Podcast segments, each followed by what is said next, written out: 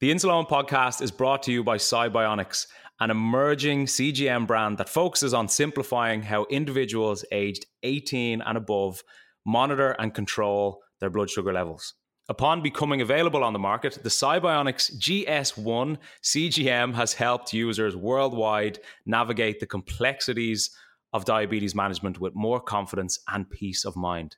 Thanks to Sibionics, now more people are able to view and share their real time glucose data, receive customizable glucose alarms, and generate full AGP reports, all directly from an intuitive Sibionics app empowering them with the necessary information to make better decisions about their health. Sibionics combines data accuracy and comfort of wear, which is important to us all, with a feature rich app. The 14 day scanning free and calibration free Sibionics GS1 CGM aims to deliver reliable, seamless diabetes management experiences. For more, check out sibionicscgm.com.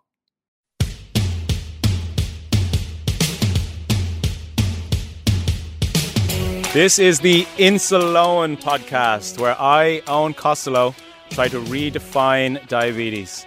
In this week's episode, fell asleep before the second dose, and my Dexcom alerts for nighttime were turned off. So I basically slept the whole night, and I think I was like up at f- like 15 or 16. But before we get into that, everything you hear on the Insuleoin podcast is from my own personal experience. And if you have any worries or issues regarding your diabetes, please contact a medical professional. Now, let's get stuck into this episode. What's happening, everybody? What's happening, you personally? Welcome back to the podcast. I hope you're having a good day. Hope you're looking forward to this episode. And usually, what happens is when me and Graham start recording, we usually kind of chit chat for 15, 20 minutes, say what we'll cover on the podcast, what happened throughout the week, but this time we have just come online and Graham has said he's had to leave his apartment because it's now a COVID apartment. so we said, you know what? Just wait, wait, wait, wait, wait. Don't tell me yet.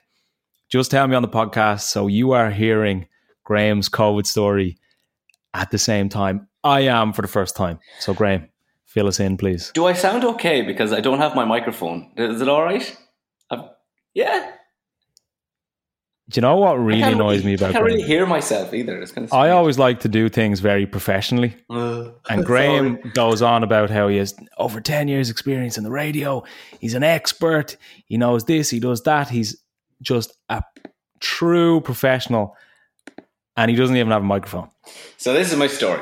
So on Saturday, I have a very good friend called John Mack, and his girlfriend is Nathania, and they were traveling South and Central America.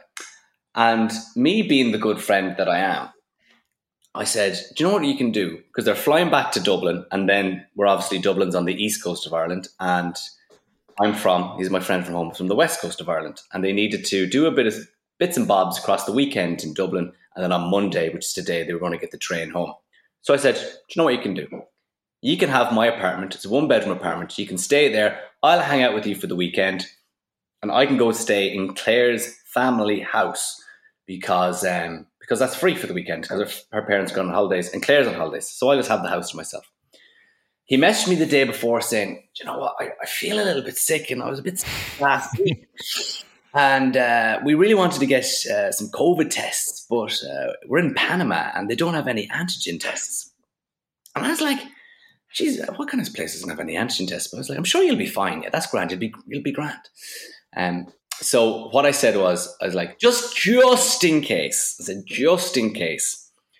Instead of me collecting from the airport, I said, get a taxi from the airport to my apartment. It'll be about 20 euros.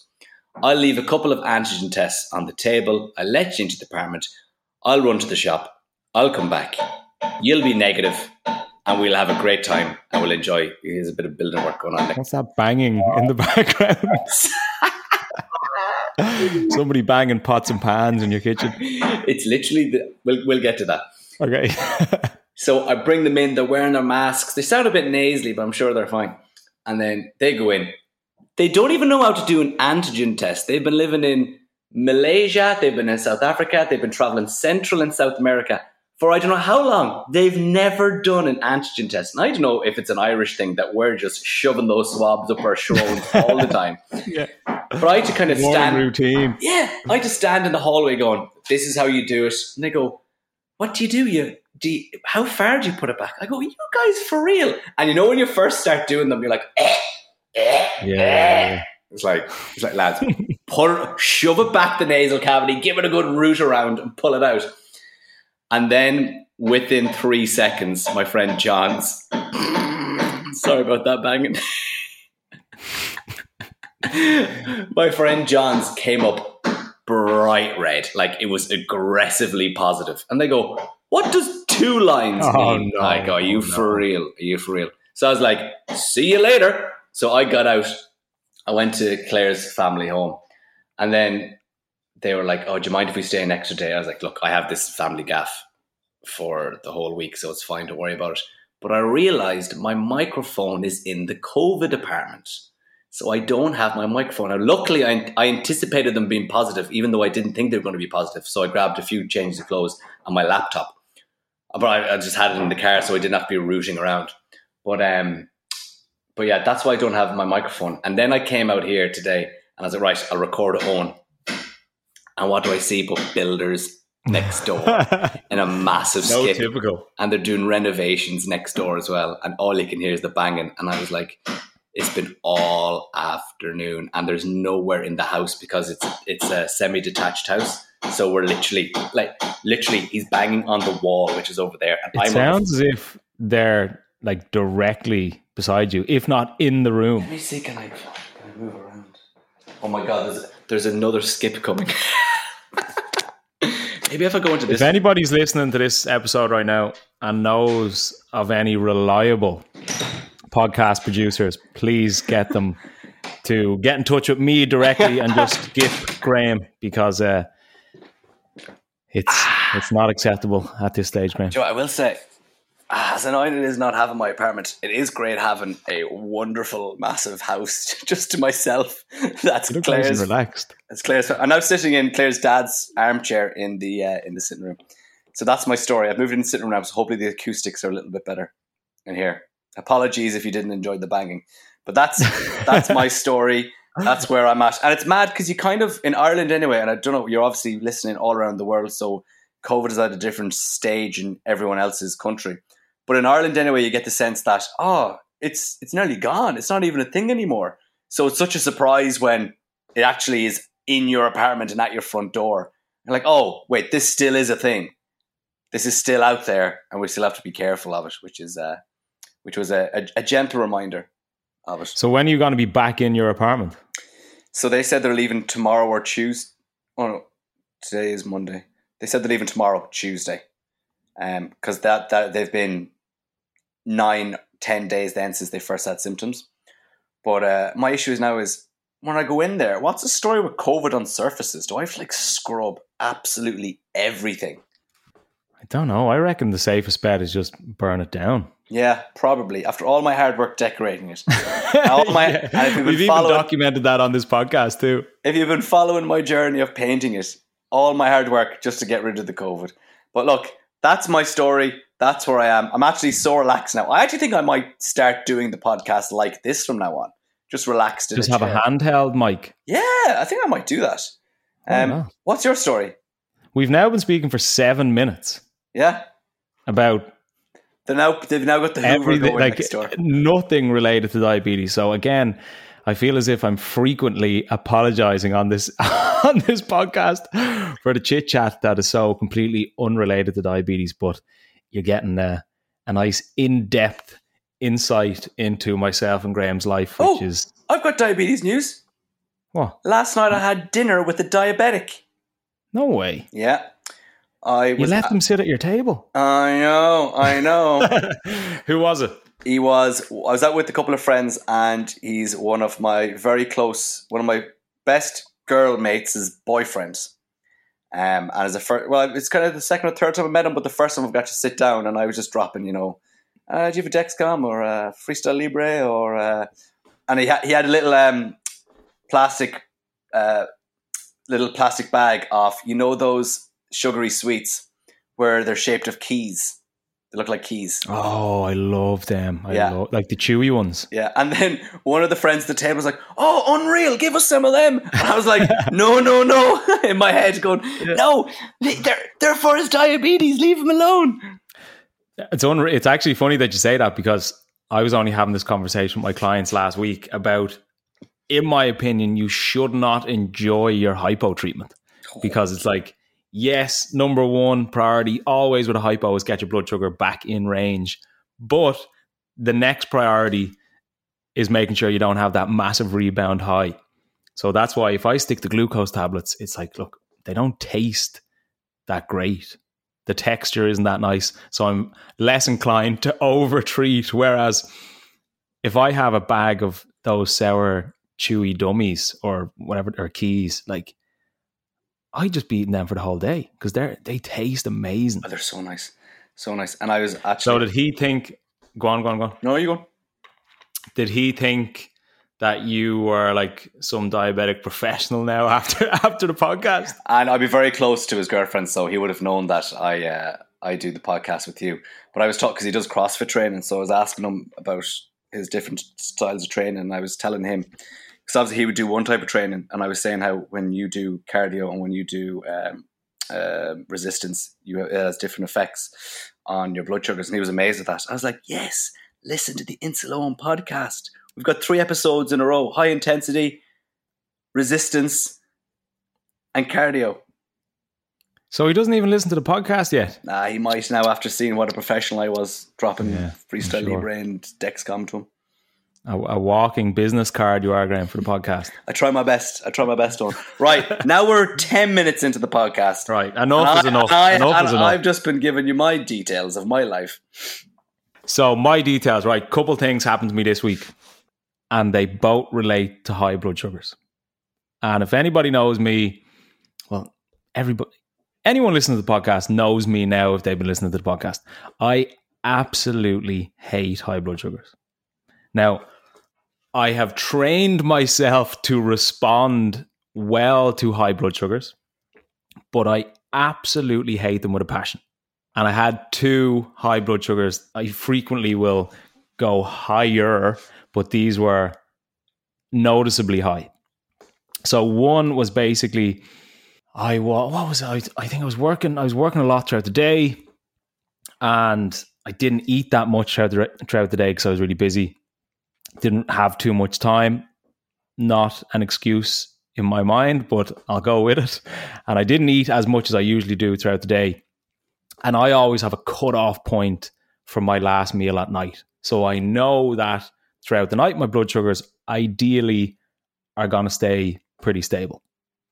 So I have that cut-off point. I have a few hours between my last meal and my bedtime, so I know how my bloods are going to behave throughout the night.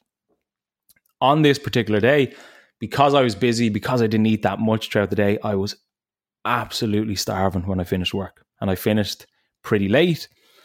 And in my head, I was like, oh, it's late. I know I don't want to eat this close to bed, but I'm also absolutely starving. So I was like, you know what? I'll have a big meal, make up for lost time throughout the day. And when I'm having larger meals, usually with higher fat, higher protein, I'll split my dose into two or three. So what happened was, took my first dose, had my big meal, had planned the second dose so I could counteract that delayed spike from higher fat, higher protein, and fell asleep before I could take the second dose. And what happened was I have an alert schedule on my Dexcom. So I have a different high alert from 11 p.m. to 6 a.m. So that if my bloods go over a certain number when I'm asleep, it's generally lower than my daytime alarm. I'll wake up, I can treat it. So again, I can ensure I stay stable throughout the night. The alert schedule was turned off. I can't even I can't even remember why it was turned off. So basically, what happened was I had a huge meal, Yeah. fell asleep before the second dose, and my Dexcom alerts for nighttime were turned off.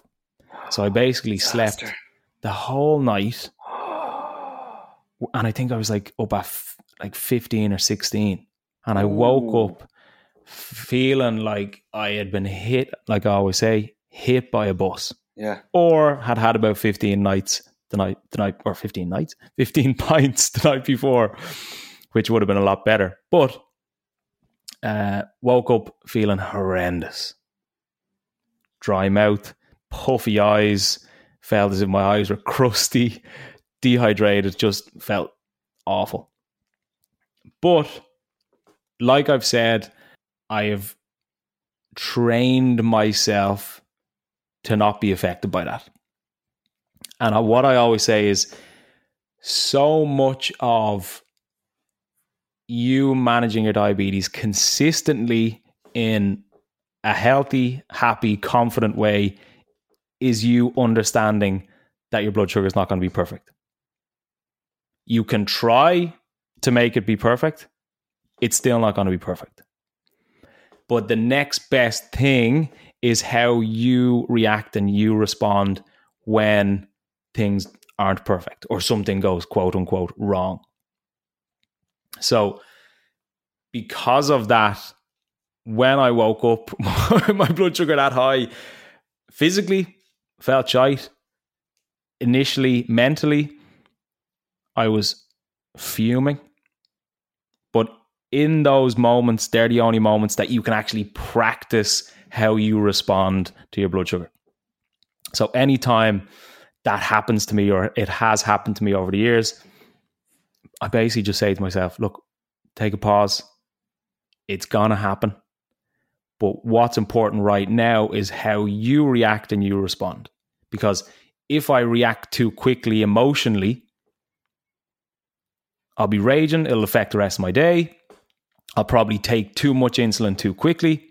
And then you're running the risk of seeing a big hypo if you're slapped with all that insulin at once. So, in my opinion, actually, it probably is one of the most important things is how you are responding to your highs or to your lows because they have the ability or the potential to affect you for the rest of the day, the rest of the week, even the rest of the month, yep. depending on how you respond to them. And I've said it before how your blood sugar can almost be like glass, like quite fragile. All it takes is one high or one low to crack that glass and have you being like, you know what? F it, not bothered. I'm just going to completely overtreat this high or low. And then that leads to more highs, more lows. And then it just can frustrate you. Well, let's use that word. I could use mm-hmm. other words, but I won't for a longer period of time.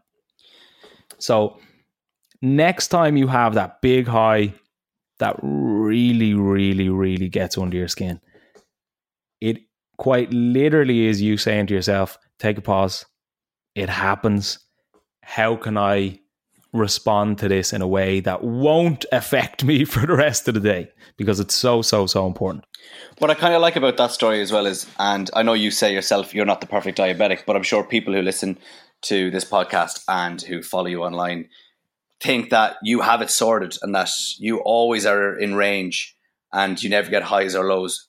So, and I know as annoying as that was to get that high and you hate high blood sugars, it's kind of reassuring, I'm sure, for the person listening right now that struggles with highs and lows every day to know that even Eoin can fall asleep, miss a mm. second dose, forget to put on his alarm. It happens. Shit happens, basically. Of course it does, 100%. And as much as you want to be switched on 100% of the time, it's not going to happen. Yeah. But again, just to reiterate, in my opinion, you understanding that it's not going to be 100% is such a vital part of it. Because that's how you can deal with times when things don't go to plan or times when you get pissed off or frustrated or annoyed or stressed out or even anxious about your blood sugar. Because you can say look it's almost expected that this this is going to happen from time to time. So when you expect when you almost accept and acknowledge the fact that these highs and lows are inevitable from time to time, they're easier to deal with. And as well, I kind I, I, I kind of look at them as like a mental challenge every time they happen. and I love a nice mental challenge. but yes, basically, if if my bloods go up that high, like as I said, they infuriate me. It really, really, really annoys me. But I've trained myself not to be annoyed. Because when I look at it, it's like, right, this is now a test to me or for me about how I'm going to respond. Because it's easy to get angry and frustrated. It's easy to do that. But it's more difficult to pause and acknowledge something and accept something and do something positive about it. That's harder to do. Anybody would tell you that. It's easy to get pissed off. It's easy to be frustrated. It's easy to blame this thing, that thing, that person, whatever. It's easy to do that. But it's hard in those moments to be like, right, let me just pause here. Let me really test my mental ability here. And it's again going back to even the last episode we did with Vanessa. It's almost like you're kind of gamifying your management. Like as frustrating and, and as annoying as it can be, have fun with it from time to time. Fun, I'll use that word for lack of a better one. But those highs and those lows are going to happen. But you need to say, how am I dealing with it right now? How am I responding to it? Yeah. And it can be annoying sometimes because and the way I look at it, it's like new levels, new new devils, right? And I relate that to like if you are somebody who, you know, hits your first 50%, 60, 70, 80, 90, 100% time and range. And I was only again having this conversation with my clients group call last week. But it's like you've now realized that you can hit that number. Doesn't mean that you're going to hit it consistently, but you've proven to yourself that you can be up at that higher number time and range that you may not have hit before. And when I say new levels, new devils, it's almost like when you get to that higher number that you may not be used to or seen before, it can lead to other, let's say, let's call it stresses, right? So, for example, because I expect my blood sugar to be where I want it to be, time and range wise, I expect my time and range to be high because that's how I feel my best. I have my most energy. I'm in a good mood. I can focus. I can concentrate. I can perform physically and mentally. All right. But when I'm up at that higher time and range, it's easier to become more stressed when you have those highs or lows because it's like you're used to being where you want to be. So if you sleep through the night really high, from my experience, it can frustrate you more because it's like, oh, well, I was I was gonna hit my 95 or I was gonna hit my 90 or my 85 or my 80, whatever it is, percent time and range, week, month, day, whatever. And when you have those highs or lows that you feel as if they kind of throw you off tilt, they can affect you more mentally because it's like, oh, I was so close to this, or that's going to knock my time and range, or you feel as if you haven't performed as you should perform. Again, this is from my own perspective. So, with that, again, going back to the sense of, or the idea that how you react to those highs or lows is, in my opinion, one of the most important parts. Because it's easy to be pissed off. It's easy to be frustrated. It's more difficult for you to say, right, let me take a pause. Let me look at it. What happened? How can I avoid that to a certain extent moving forward? How can I respond in a positive way? I like that. It's easy to be pissed off. Let's not take the easy road here. Let's try and challenge ourselves here and let's try and figure it out. Yeah, the easy thing to do is be pissed off. let's not do the easy thing. Yeah, I like that. And another one. So that was one. I won't okay. keep this one as long because this is going to be a short episode. But an, another thing that happened to me this week was another high and another night of dealing with highs, right? And this stemmed from me getting sushi the other night, right? I love sushi. I could just inhale roll after roll after roll. But basically, I'd say the last three times I've gotten sushi, how I've gone about it was per roll, I'll take two units as a pre bolus. And then per roll, I'll take one unit an hour and a half after I eat that roll. Right. So the last time I had it, I think it was like I had three units or I had three rolls of sushi. I had two units per roll. So that was six. So that was six units as a pre bolus. And then I took a unit per roll an hour and a half after I finished. So what's a roll? Like I don't eat a sushi. sushi. A sushi roll. So I think so what like would be in that? It was like six pieces. Okay. Right. You with me? Yeah. I'm, so uh, I'm, I'm trying I'm, to figure, figure, what a roll is. Yeah, I'm getting into that now. I'm getting into that now. I'm gonna, so, gonna just Google what it is. that, if you don't know what you it is, if you're before? listening, no, I had it once in Canada and I hate it. So if you're with me, I don't know what a sushi roll is. Let's just all Google sushi roll together. Let's take. It. You it. don't know what a sushi roll is? Oh yeah, I do. So one of those, oh, they're broken up into a few different things, aren't they? Yeah. So have you not seen sushi be made before? No. You, oh, they're broken up into tiny little, uh, little, little kind of segments. Right. This what you, what you need to do for next week's episode is just research how sushi how sushi's made. I hate sushi. It's I, hate I used to hate it. I used to hate it, but it's, I absolutely love it now. I like going to uh, all you can eat sushi and getting chicken and beef. I'm Honestly. telling you, we'll go out for sushi one night and you'll love it. I'll just yeah. force you to I'll, like it. If as long as it's chicken and beef, I will love it. Yeah. Sorry, go on. Well, I'm with you now. I'm with you now. So the last, I think, three times that basically was the strategy that I used, and it worked really well. Right. So I got sushi just this week, and I was like, right, last three times, that's what I've done. Surely it's going to work again. Okay. But this is the nature of restaurant or takeaway food.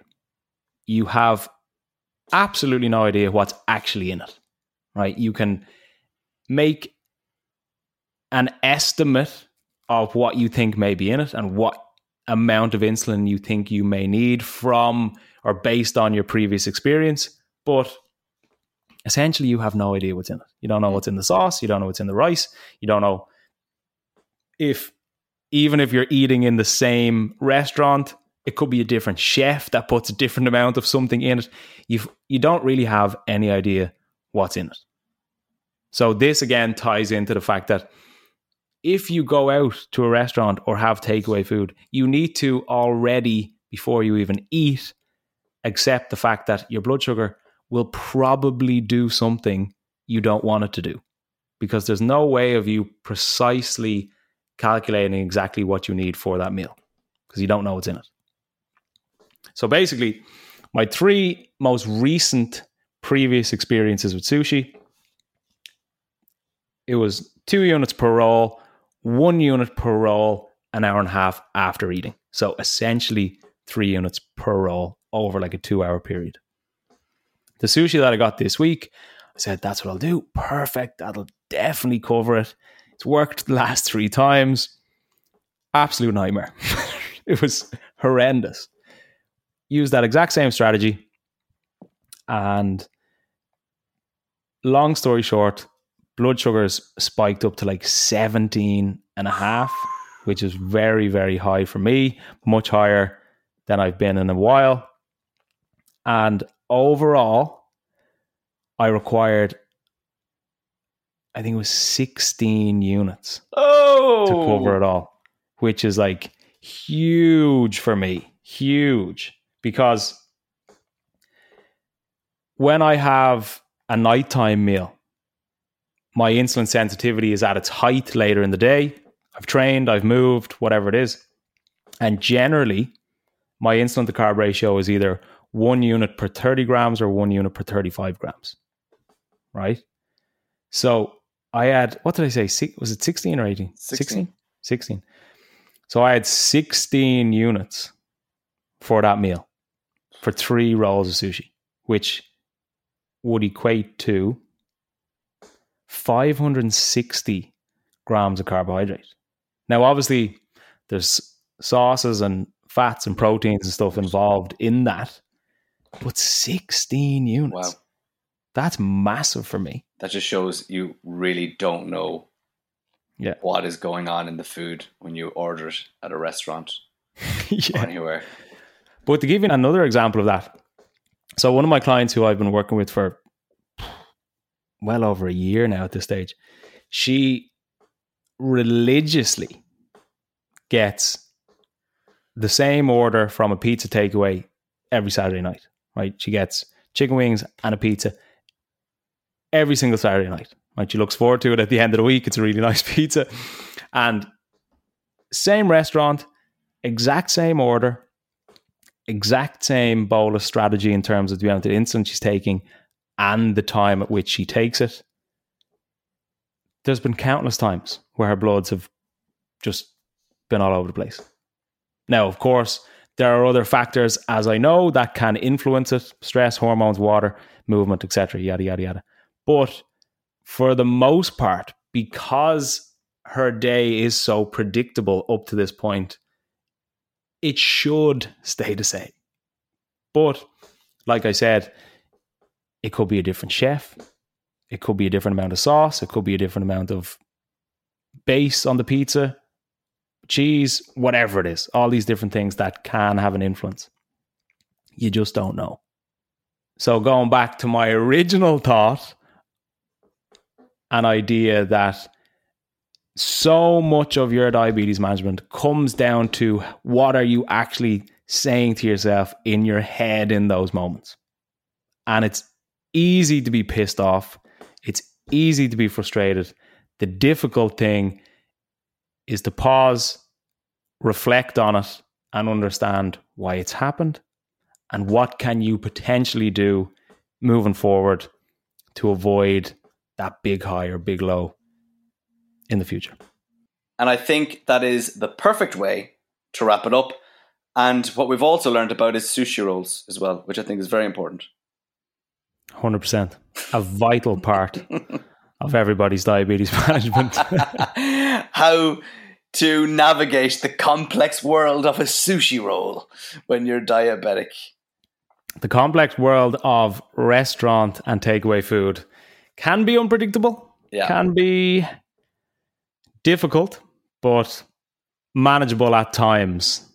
But again, the big thing is acknowledging and almost accepting the fact that your bloods are going to behave in ways that you don't want them to from time to time. Oh, that sounds good to me. Thank you very much for another beautiful episode. And to whoever is listening, appreciate your time, appreciate your ears.